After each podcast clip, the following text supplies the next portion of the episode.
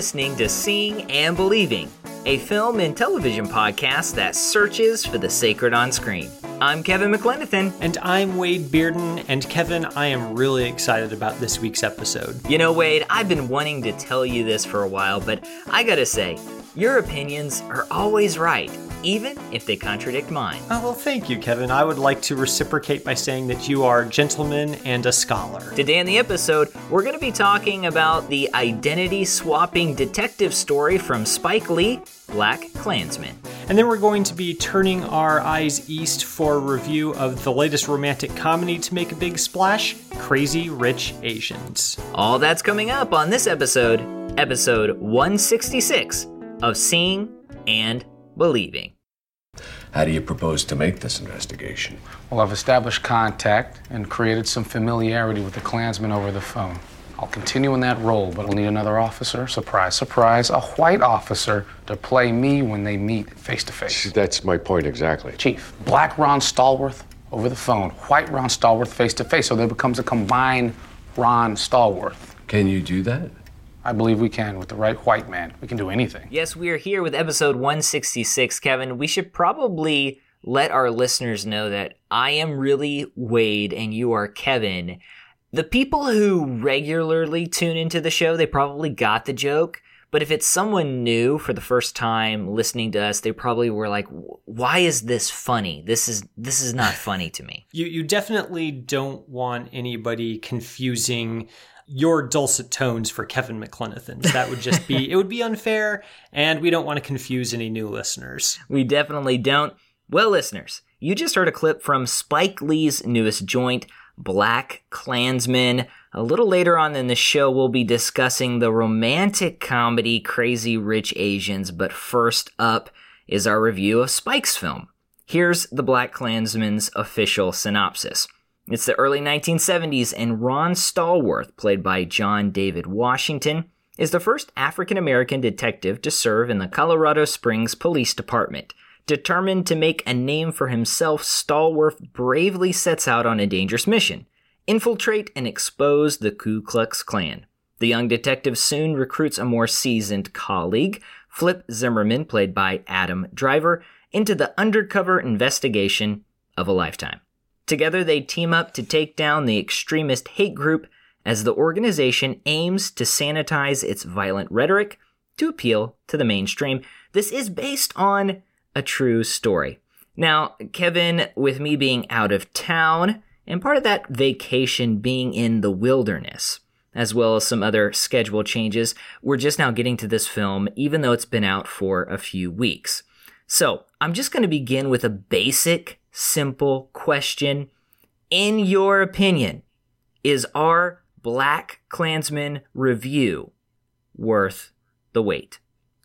I I would like to think so. I'm pretty bullish on the film in general. I was a little bit disappointed by Spike's uh, previous film Chi-Raq, so it was nice to see I don't know, kind of a return to form, I guess you could say, with BlacKkKlansman. I think that this is a film that gives the viewer a lot to chew on, and there's an energy running through it that was in Chi-Raq, but I didn't know that uh, Lee was able to harness it as effectively as I would have liked in that film. But in BlacKkKlansman, I feel like he does. This is a this is a film that is electric in the way that it makes the audience uncomfortable and in the way it kind of plays with different tones to both allow us to laugh at the Ku Klux Klan and also be chilled by them at the same time. And the fact that Lee is able to pull off that balancing act uh, with such finesse shows why he's still such a noteworthy director in America, you know, even, you know, decades into his career. So I, I thought it was a pretty strong film. What did you think? I really liked it. I, th- I thought it was a, a very, very good film, probably even a great film. And you, you hit on it, Kevin, when you talked about his ability to kind of move us around as an audience. At times, this film is, it's really funny and outlandish, and it's also horrific. And then there are sections where it feels like a detective cat and mouse game, and then there are some action sequences. So we're kind of moving everywhere. And Spike Lee, I, I haven't seen many of his films, but he's pretty bold in that way. This is the first film from him that I've seen in a while where he balances that and he manages that up and down, the twist and turn very, very well. And I, I appreciate how he is not so subtle in the typical Spike Lee fashion, Uh, but he also understands here that there are some complex questions and some issues going on, and there are different ways that people attack those issues. And, and two, I'm interested in seeing this movie a second time because there are some subtle performances and some moves that I think will will kind of bubble to the surface with a second viewing, particularly Adam Driver's character and how he he genuinely wants to bust this group wide open.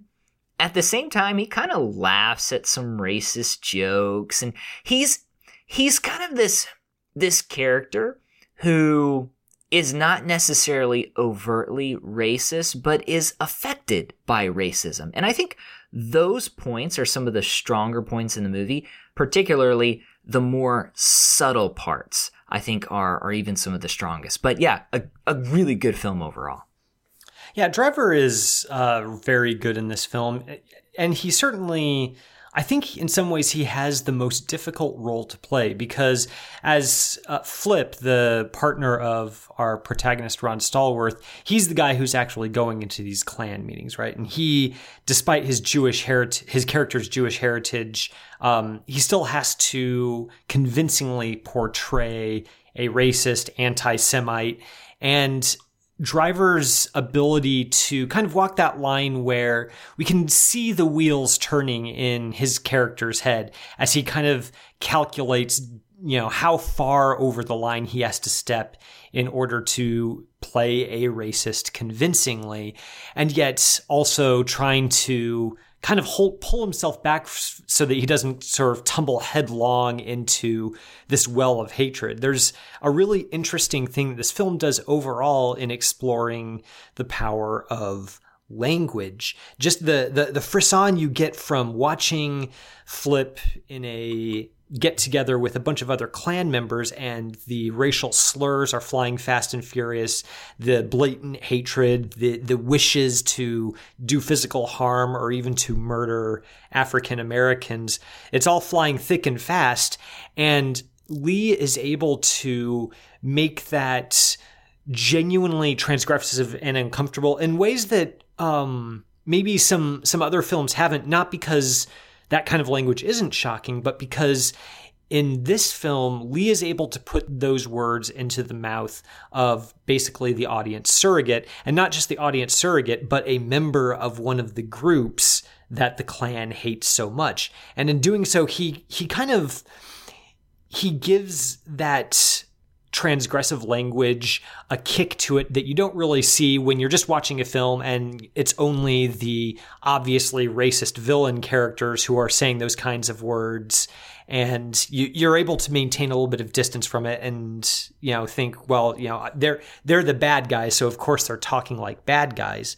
And BlacKkKlansman, he has a hero, he puts those words into a hero's mouth. And even though the hero is doing it to play a role, the application of those words to an audience surrogate really brings home the just how hateful that stuff is because we like to maintain a little bit of distance from that language. We like to think of ourselves as not being even in the slightest susceptible to those sorts of emotions. And Lee takes away that comfortable remove. And I think that's one of the strengths of the film. Yeah. And two, I was surprised in that he digs into what makes these members within the KKK tick. What are some of their arguments? So instead of simply just concentrating on on the most aggressive and hateful sections of their personality, what do they do to defend themselves? And I think by by dealing with that, we're faced with the question of, well, what do we say to defend our own actions? So I think it's powerful in that sense. And then two, there are some characters in the KKK that, when portrayed, it, it almost approaches empathy. So I'm thinking of one character played by Ryan Eggold. It's Walter. He's kind of the head of this chapter in the beginning part of the film. And he's genuinely the the cool-headed person in the group. He doesn't want violence.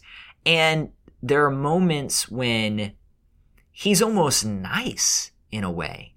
And I felt like Spike portraying his character and some other characters in that way uh, helped us to kind of realize the many shapes and sizes that racism can can take. It's not just the country bumpkin uh, or the town drunk. There are many shades, and of course, that's that's what Spike Lee is saying too, as it relates to David Duke's character and his mission to quote unquote make the KKK or make white supremacy more respectable. And I felt like there were some very important moments within this. And I think maybe that goes back to some of the subtler points within a film that's overall not that subtle. And this really feels like Lee is kind of working at all cylinders here. And this gets back to uh, something that I mentioned a little bit earlier about how he portrays the the KKK members in this film. Is he doesn't he he doesn't make them wholly uh, respectable, I guess to you to use a word that that you used. He doesn't allow us to sort of be lulled by them to thinking, oh well, they're just regular folks who just have a few flaws. No, these are genuinely uh, uh, appalling people, at least in terms of the ideology that they adhere to. But Lee is able to sketch them in, in different ways to portray the, the different kinds of facets that that kind of ideology can take. So, for instance, there's uh, one character who's kind of the stereotypical, when, when we think of the stereotypical Klan member this guy is it right like he's he's obviously not the sharpest tool in the shed he speaks in this drawl that kind of is almost a universal cinematic language for uh, a guy who doesn't think too hard about things. And he's comical because despite all of his obvious shortcomings, he thinks of himself as so superior to members of other races. And so that's that's funny and Lee has a lot of fun playing with the disconnect between those two things.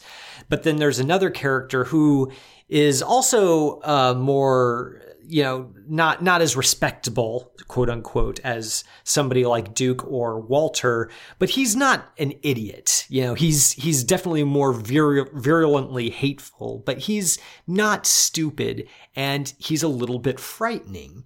Uh, and then you have obviously the the character Topher's Topher Grace's depiction of Duke and Walter, as you already mentioned, who are you know they, they seem more or less like normal guys until you start talking to them and then you know this this hatred kind of shows itself in some really shocking ways. And lee he doesn't let us again, he doesn't let us slide into this comfortable remove where it's kind of a movie racism that we're able to sort of gloss over in our in our minds. It's something that he forces us to stand and contend with, and especially given the the ending of this film, standing con- and contending with this kind of white supremacist ideology is really what Lee ultimately wants to do with this film. And I want to get to some of the biblical imagery in the movie. There are, of course, all these Klan members, and periodically we see Bibles on their bookshelves behind them, around them. They'll mention God.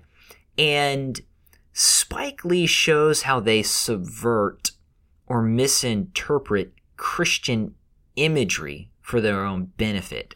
So, two of the kind of reoccurring images or ideas here are water and fire. And it brings to mind in Matthew 3 when John the Baptist talks about a baptism in water, regeneration, and a baptism in fire, uh, a baptism of judgment. And we see these racist characters, or we hear about these racist characters, and they've twisted those up to their own ends. and they've misinterpreted portions of the Bible. And they use, in literal ways, fire to bring about judgment. And we have this very eerie baptism sequence with the Klan members where they use water to symbolize purity or regeneration. And this film, and Lee particularly here, seems to long for those interpretations or that imagery to be reclaimed or made right again. So there's this really great scene where a couple of the characters are talking, Washington's characters talking to his his girlfriend. And behind them is this this waterfall. And water kind of plays a prominent role in that scene in terms of the sound and the imagery. And it brings to mind the passage in Amos, right? That Martin Luther King Jr. mentioned that justice would, roll down. And then later we see the fire imagery turn itself around on our villains. And so it's fascinating to watch the biblical imagery uh, be reclaimed or this cry that it would be reclaimed. And the idea too that that's still a fight. That's still a process and that kind of works its way out near the very end, one of the final shots of the film.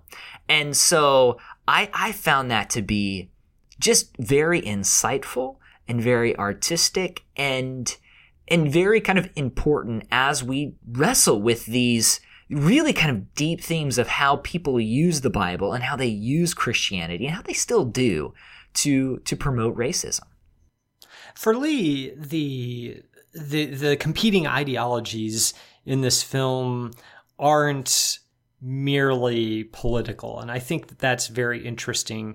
The way that there are many scenes throughout this film where there's a character speaking. So there's, there's an early scene where, uh, Stokely Carmichael, uh, now going by the name Kwame Ture, is speaking to a black student union and Lee intercuts shots of Ture speaking at the podium with these uh, meta shots of of the audience's faces looking up at Ture and and listening to him and kind of letting his affirmation of their black identity sort of wash into them. And it's it's a, it's a very spiritual scene, uh, and it suggests that there's an intermingling of what is at once political justice, but also a deep s- spiritual need on the part of these listeners to be recognized and to be able to be fully themselves without being oppressed by white supremacy. Similarly, there's that scene that you mentioned where there's this uncanny baptism of the new Klan members where after the baptism they all sit together and they watch birth of a nation and mm-hmm. they're it's almost like a, a big tent revival vibe almost. They're they're they're cheering on the Klan members in that film as they they chase down a a black character and it's again the the fervor isn't merely it's not solely political or or an ideology sapped of spirituality. No, there, there's definitely a, a religious fervor in that scene. And Lee uses those scenes sprinkled throughout the movie to suggest that the things that we believe, the ideology that we adhere to, there's a spiritual aspect to it as well. And when we internalize it, it doesn't just affect the way we vote or the sorts of organizations that we that we support in the public sector. It, it has an effect on the soul itself, which circling back around to the scenes where Driver's character infiltrates the Klan, that makes those scenes so much more tense because you sense that being around these virulent racists is corrosive not just to some you know abstract sense of justice but it's corrosive to driver's character simply to have to exist in that space and breathe that air for a little while. And there there's a scene where he actually speaks about how simply being around such people has caused him to really think much more about his own Jewish identity and what that means on a deeper level to him as a person. It's it's really interesting the way that Lee plays with uh, the idea of the spiritual effects of ideology on the person. No, that's that's well said, and I love that scene with Driver, where he kind of deals with that and wrestles with that. And so this film too becomes about identity as a whole, and that's important. The scene where the characters are watching The Birth of a Nation, it's it's a horror movie at that point, which goes back to what we talked about and how Lee is able to kind of mix these different emotions within the same movie. Now, going back to the idea too of media, because we did talk about the birth of a nation, the film opens with that beautiful crane shot from Gone with the Wind. There's mass carnage. Confederate soldiers are wounded. The, one of the main characters in the film is kind of walking through them. And this is a movie that seems to be talking about movies and making the point that how we depict characters in certain groups of people in media can affect how we view them and how our country has been shaped by the media that we consume.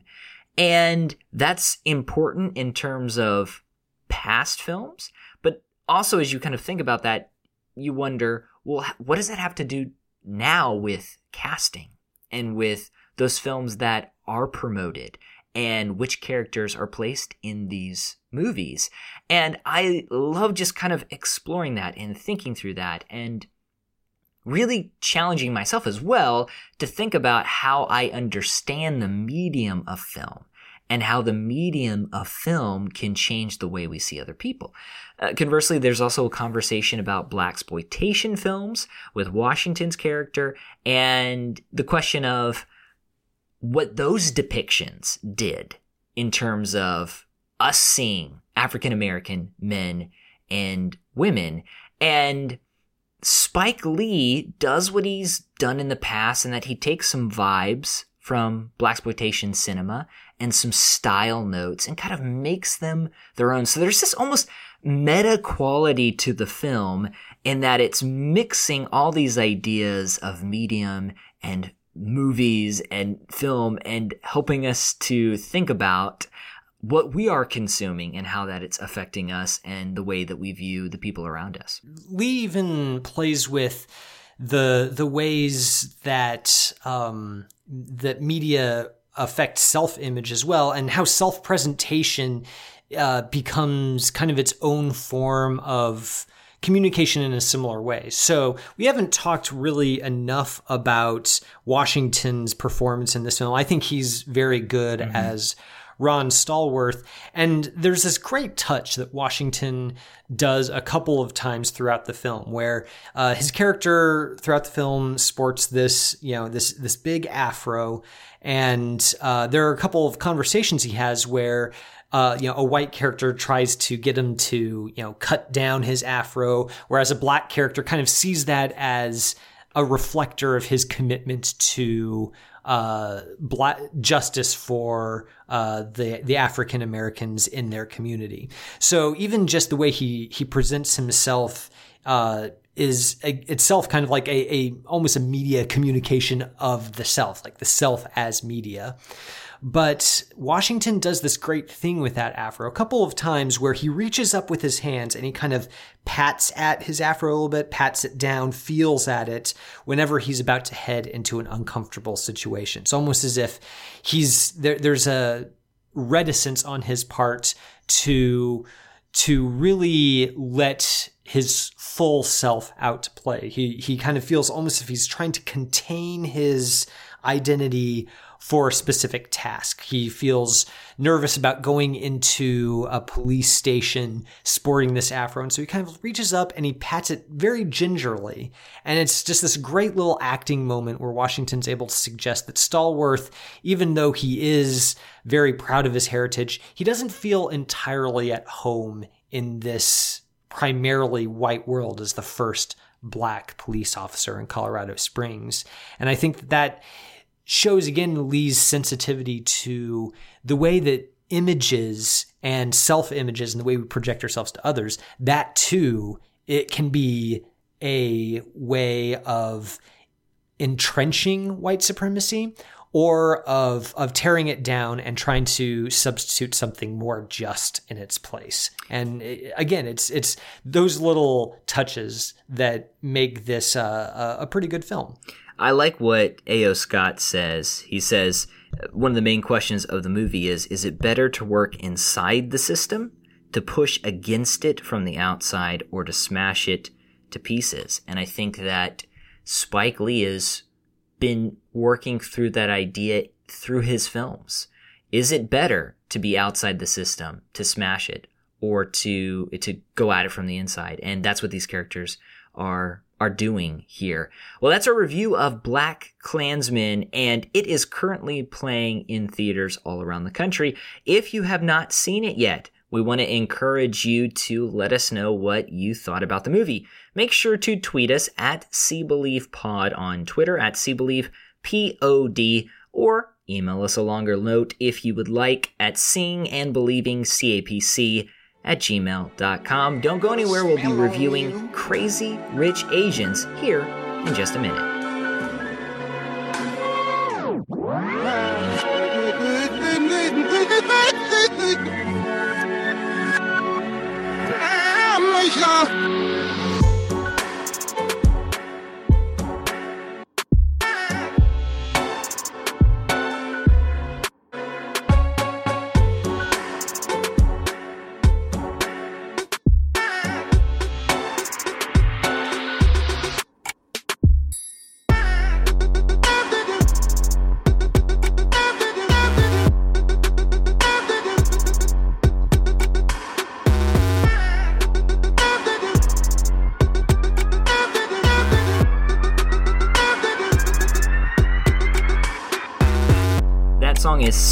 By Gordon Victor. We want to say a big thanks to everyone who's taken the time and the cash to support us on Patreon. It's really great. We just had another donation come in today, so I am super pumped, super grateful for that. If you've supported us on Patreon, make sure to get your dedications in. We want to dedicate a show to you. And as always, we got some goodies coming your way here in the future. Kevin, we have this really great Patreon campaign goal or pledge area level. It's the what can you buy for $5 level. And Kevin, I wanted to ask you, hypothetically speaking, what what could someone buy for for five dollars? Five dollars, you could get a skull that you can just place on a bookshelf nearby, or maybe on your desk while you work.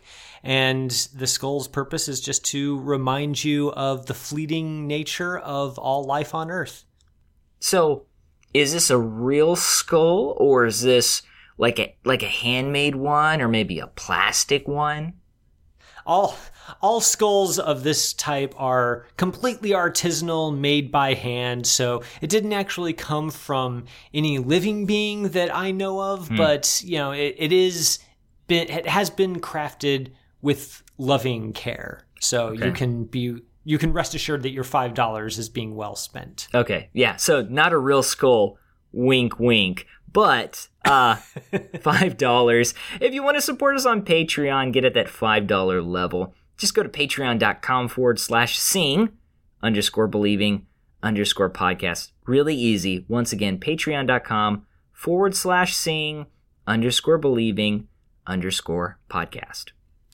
Yeah, we also want to remind all of our listeners that they can become members of ChristandPopCulture.com who graciously host our podcast and uh, have a lot of other great stuff up on the site as well. And that's something else that you can get for $5 is a membership to the site. You get access to uh, a members only forum, and you get access also to members only offerings, so ebooks or music albums that are downloadable for free f- just for members. So it's a really great deal. And Wade, the reason I had skulls on the brain is because I just was reading about the latest member offering that went up today, actually. It's Matthew McCullough's new book called Remember Death And uh, Rachel Rion had a great write up of it on the site. She summarizes it this way She says, Matthew McCullough's new book, Remember Death, explores how becoming reacquainted with the reality of numbered days can be a spiritual discipline that also enables us to become more acutely aware of the works and promises of Christ. As a spiritual practice, remembering death finds its origins in the Christian reflective tradition of memento mori.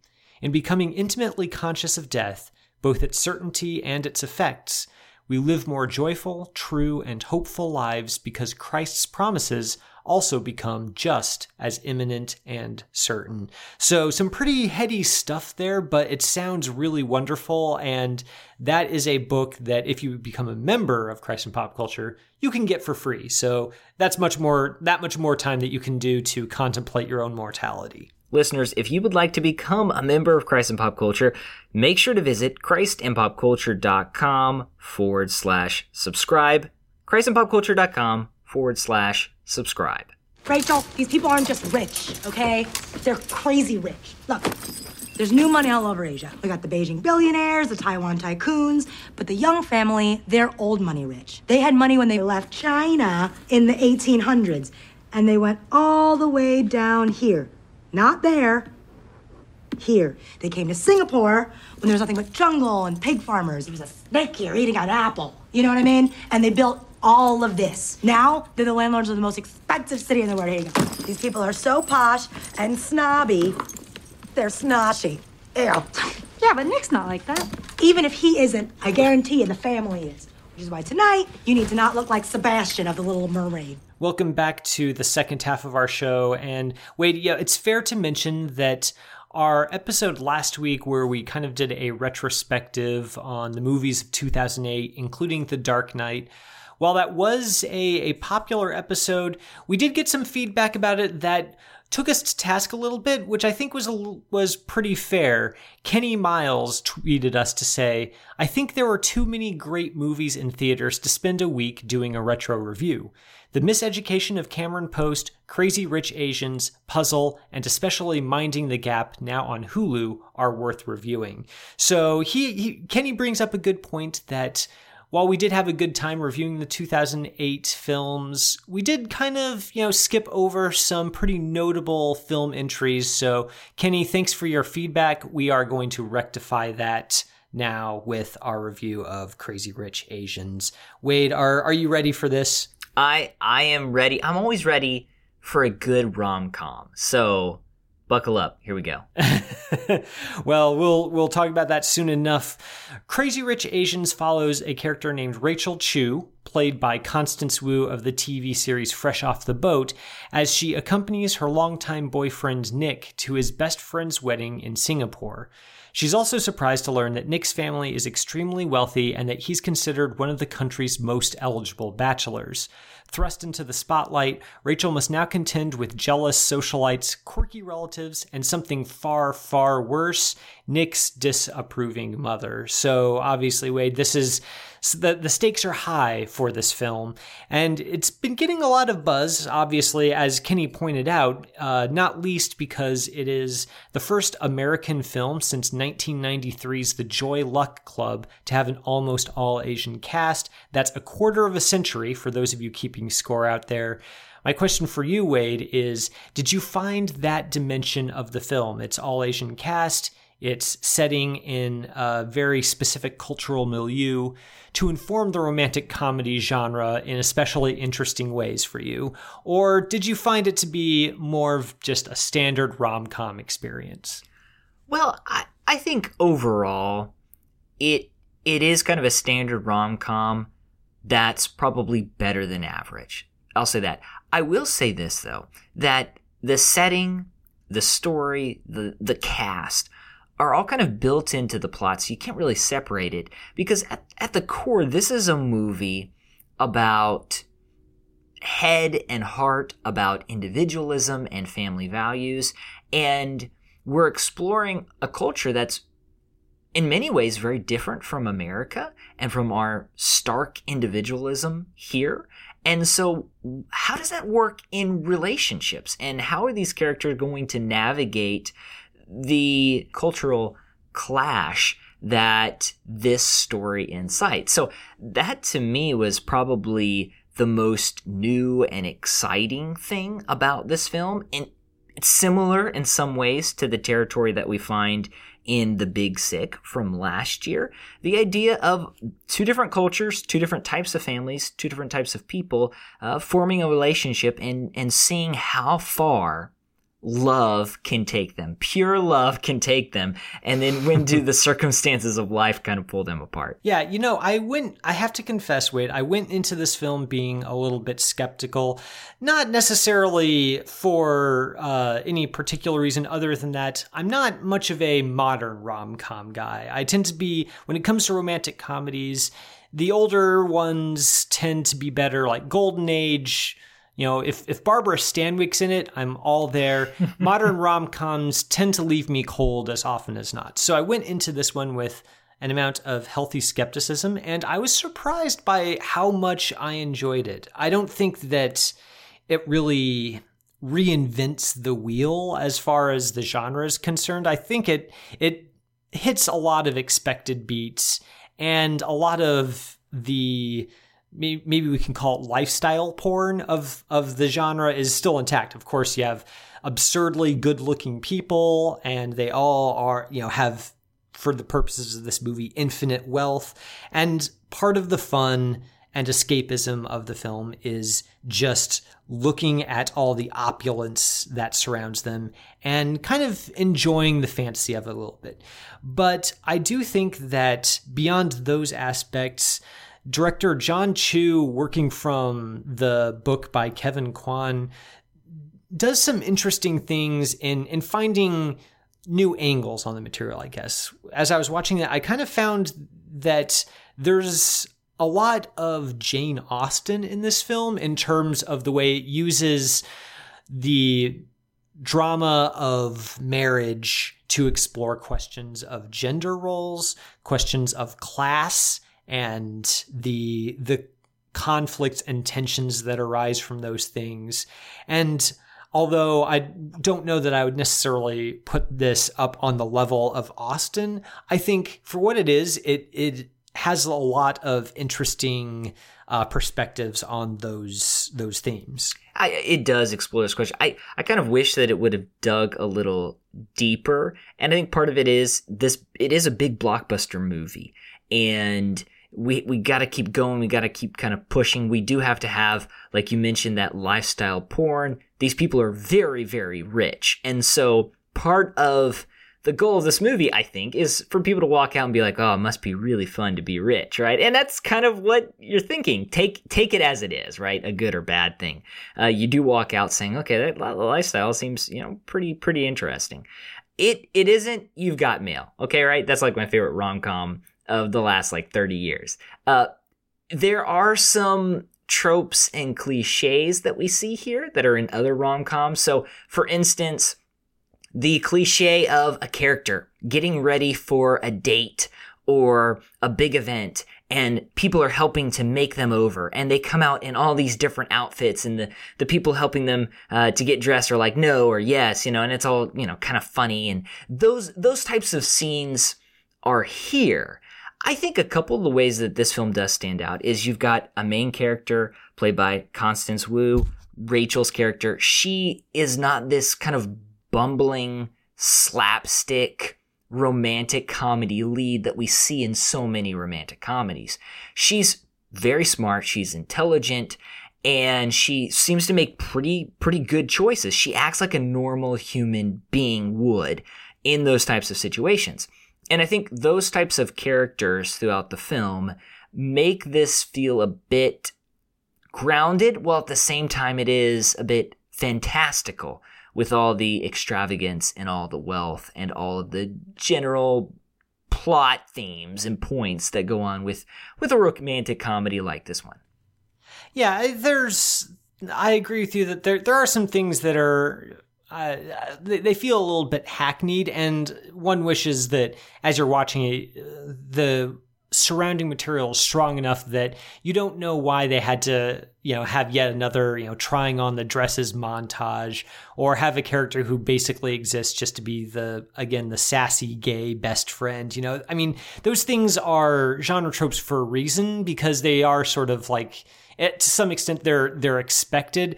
But on the other hand there's so much else about this that is that is interesting simply for how it refreshes the rom-com genre that to see it fall into those more expected beats is is a little bit disappointing.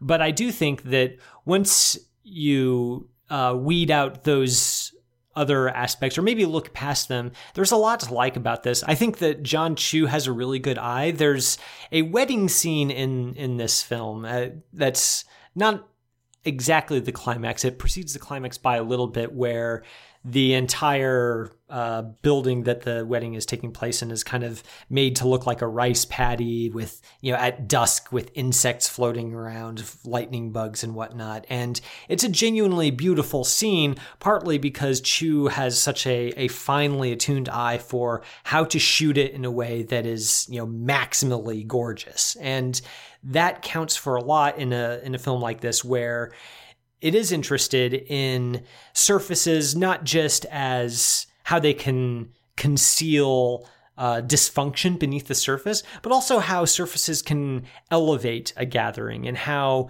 uh, beauty does bring to the fore the good things that are already there. And I think that scenes like that do a whole lot to suggest that.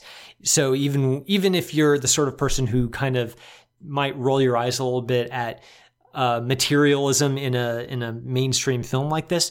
I think Chu is sensitive enough to the ways that he uses that that there's some interest to be had there as well. Yeah, it's it's the subtle parts of this film that really I think make it pop. And that scene that you mentioned is it's not subtle. It's it is beautiful. But how Chu uses it. So earlier in the film, you have uh, Nick Young, his mother, is having this Bible study with family members, and they read a passage about uh, set you know set your thoughts on things that are above, and it's kind of funny because this is a family that does have a lot of money that lives extravagantly and that image matters. And so there's some tongue in cheek there.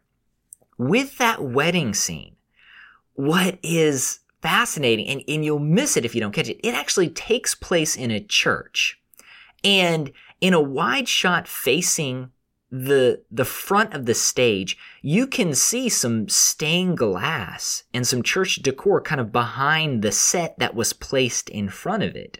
And there's mention about uh, Methodists being able to spend more money on weddings and things like that. There's kind of this joke. And some of those images, I felt like were, were Chu kind of saying, okay, taking place in a church and these people are studying the Bible, but there is so much excess that has been added to it. This doesn't even look like a church anymore. It's become, it's become this setting for gaudiness in a way. And it is beautiful.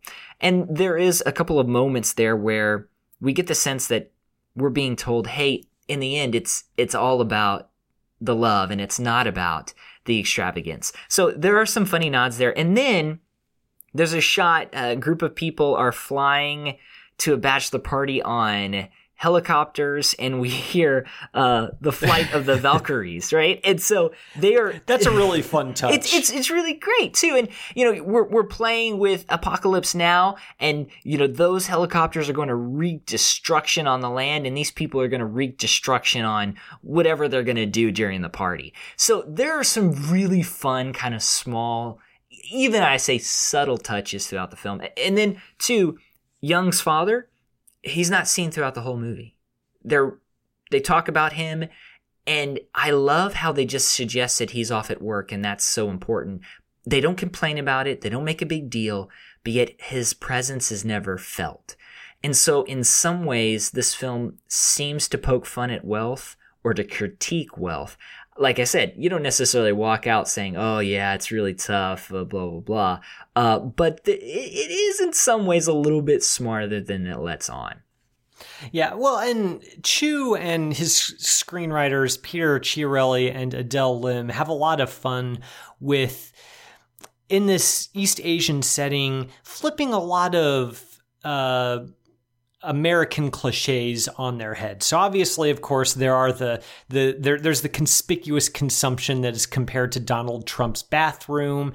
There's uh, a fun kind of side character played by Ken Jeong of of Community fame, who's basically the most uh, detestable nouveau riche bourgeois, you know, like kind of, you know, the, the guy that just loves to have a golden house just because he knows it makes him look rich and he just likes flaunting his wealth. There's also a, a really funny line where uh, there are these kids who won't eat their dinner, and their mom says, "You know, eat eat your food." There are starving kids in America who would love to mm-hmm. have that food, and it's just such a great little inversion of that old chestnut that you know moms in the '50s would say. You know, eat your vegetables. There are starving kids in China, and this film does a great job of just flipping that on its head, and it does overall. I think it does a great job at exploring how the the romantic comedy functions a little bit differently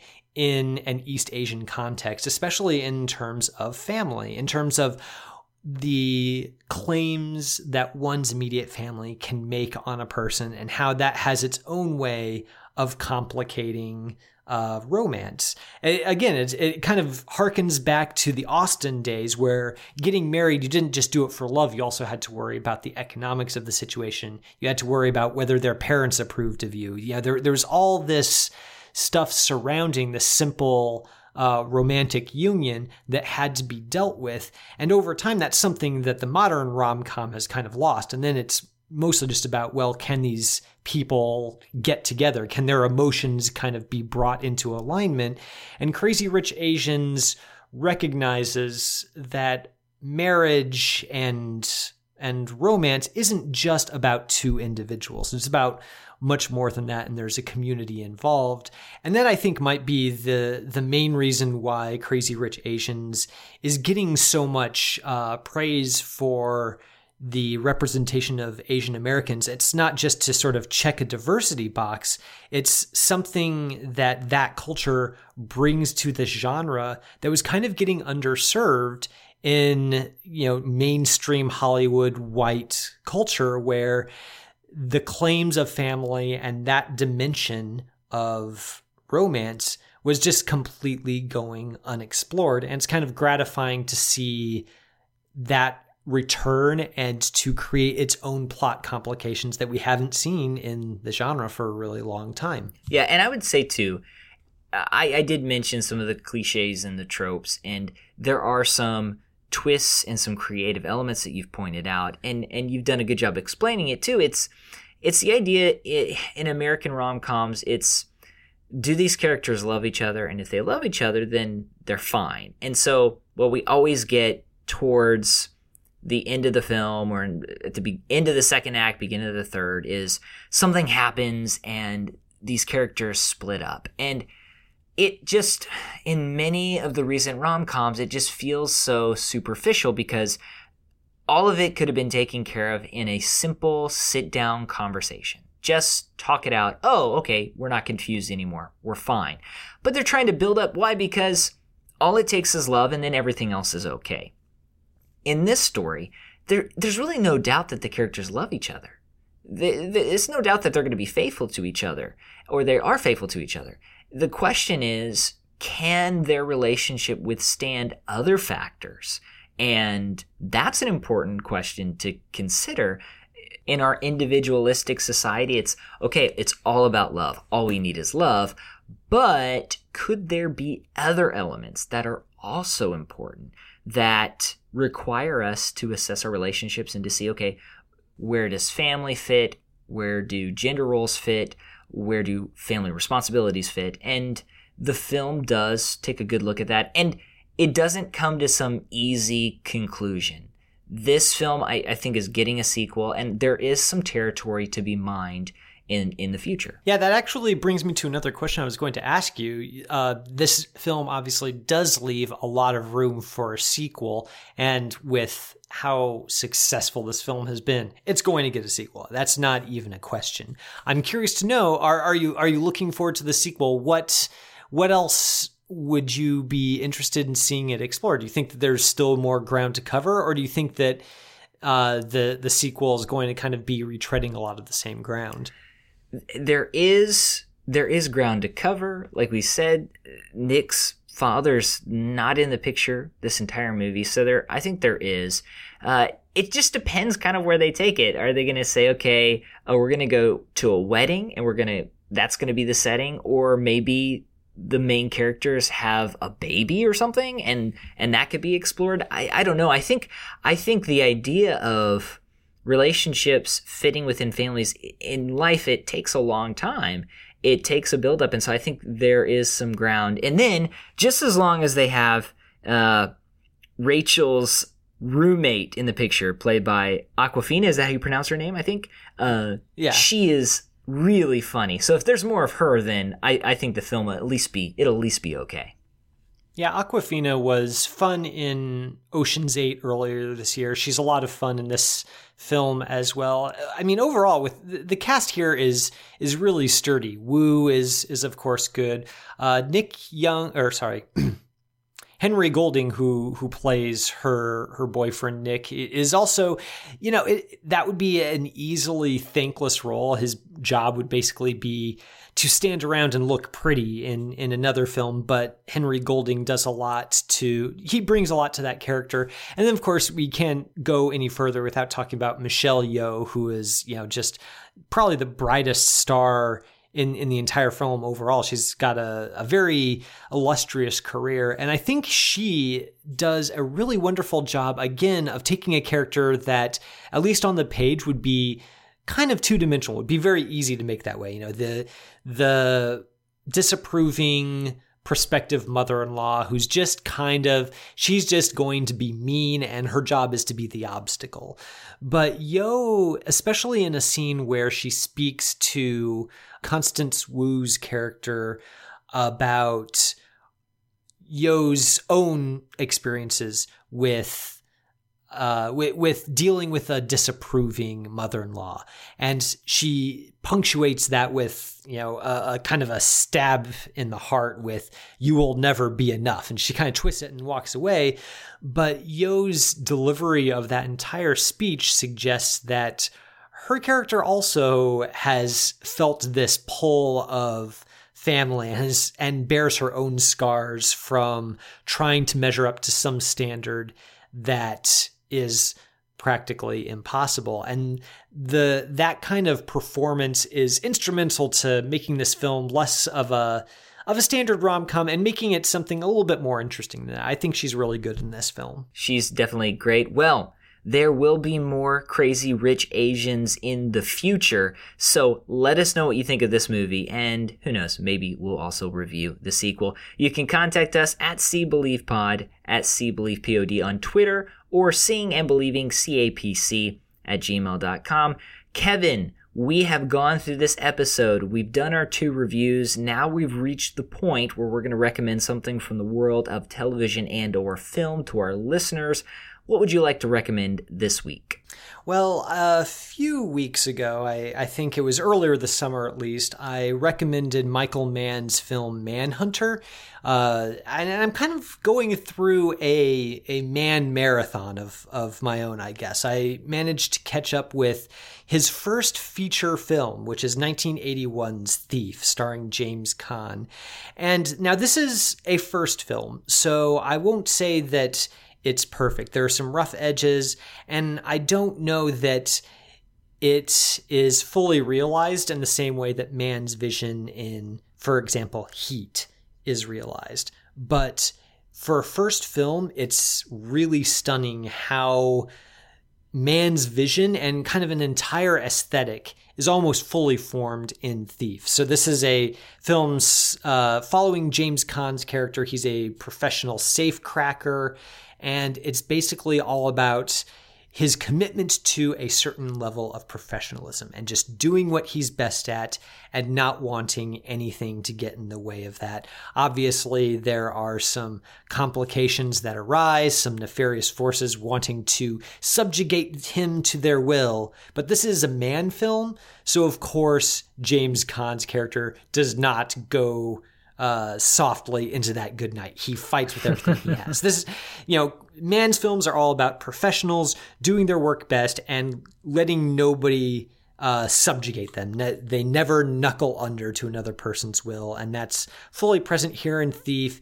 It's gorgeously, gorgeously shot, and I have to say that as a Chicagoan, it's really great to see Chicago uh, on display in this film. In fact, when we did our episode a long time ago where we talked about uh, our our favorite hometown films, films that were about the the the cities and the surrounding areas that we've claimed as our own homes, I hadn't seen Thief at that point, but Thief would definitely be on that list. It's a great travelogue for Chicago and I got a little bit of a thrill from seeing the Green Mill get blown up since I live just a couple of blocks from it. So it's a little special treat for me as well. But even if you don't live in Chicago, there's still a lot to like about Thief. I I haven't seen that one yet. I did recently watch Manhunter and thought it was really great. I it probably is my favorite Hannibal Lecter film so far. I've only seen like Oh, maybe three of them.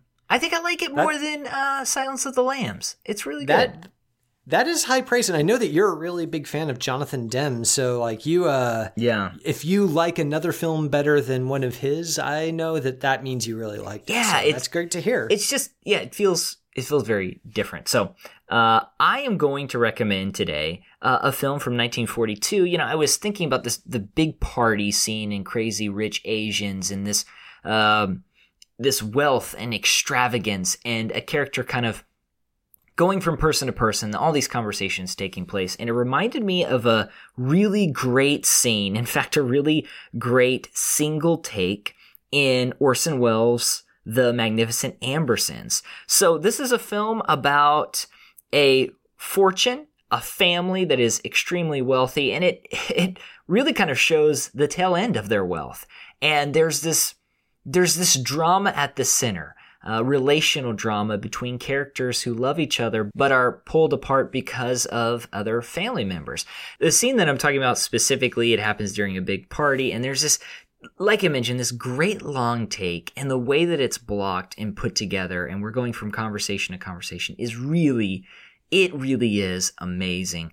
There's been a lot of talk about how what we have today is not Welles's cut, right? And the footage that he originally shot has has been destroyed, and you can definitely tell there's some there's some weaker character development in the second half of that movie that I'm I would assume Welles kind of shored up. But that being said, it's still a, a really good film, and I would encourage people to check it out if you haven't seen it. The Magnificent Ambersons.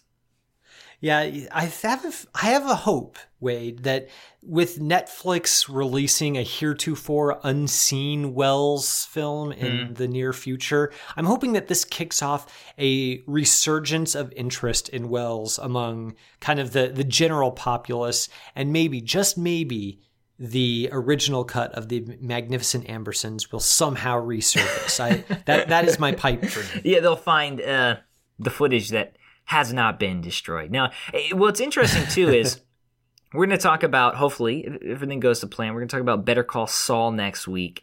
And there's this really great shot in season two around the US Mexico border that actually reflects the long single take uh, that begins uh, Touch of Evil, another Orson Oh, yeah. Welles film. And I, I haven't seen a ton of his movies. Of course, really, really, really love Citizen Kane. Our listeners know that. But hopefully, this new Netflix movie that I think hits November 2nd will kind of bring that resurgence like you talked about, and we'll kind of explore that footage, uh, more of his films, and hopefully get that footage back. So, I don't know. All we can do is hope, right?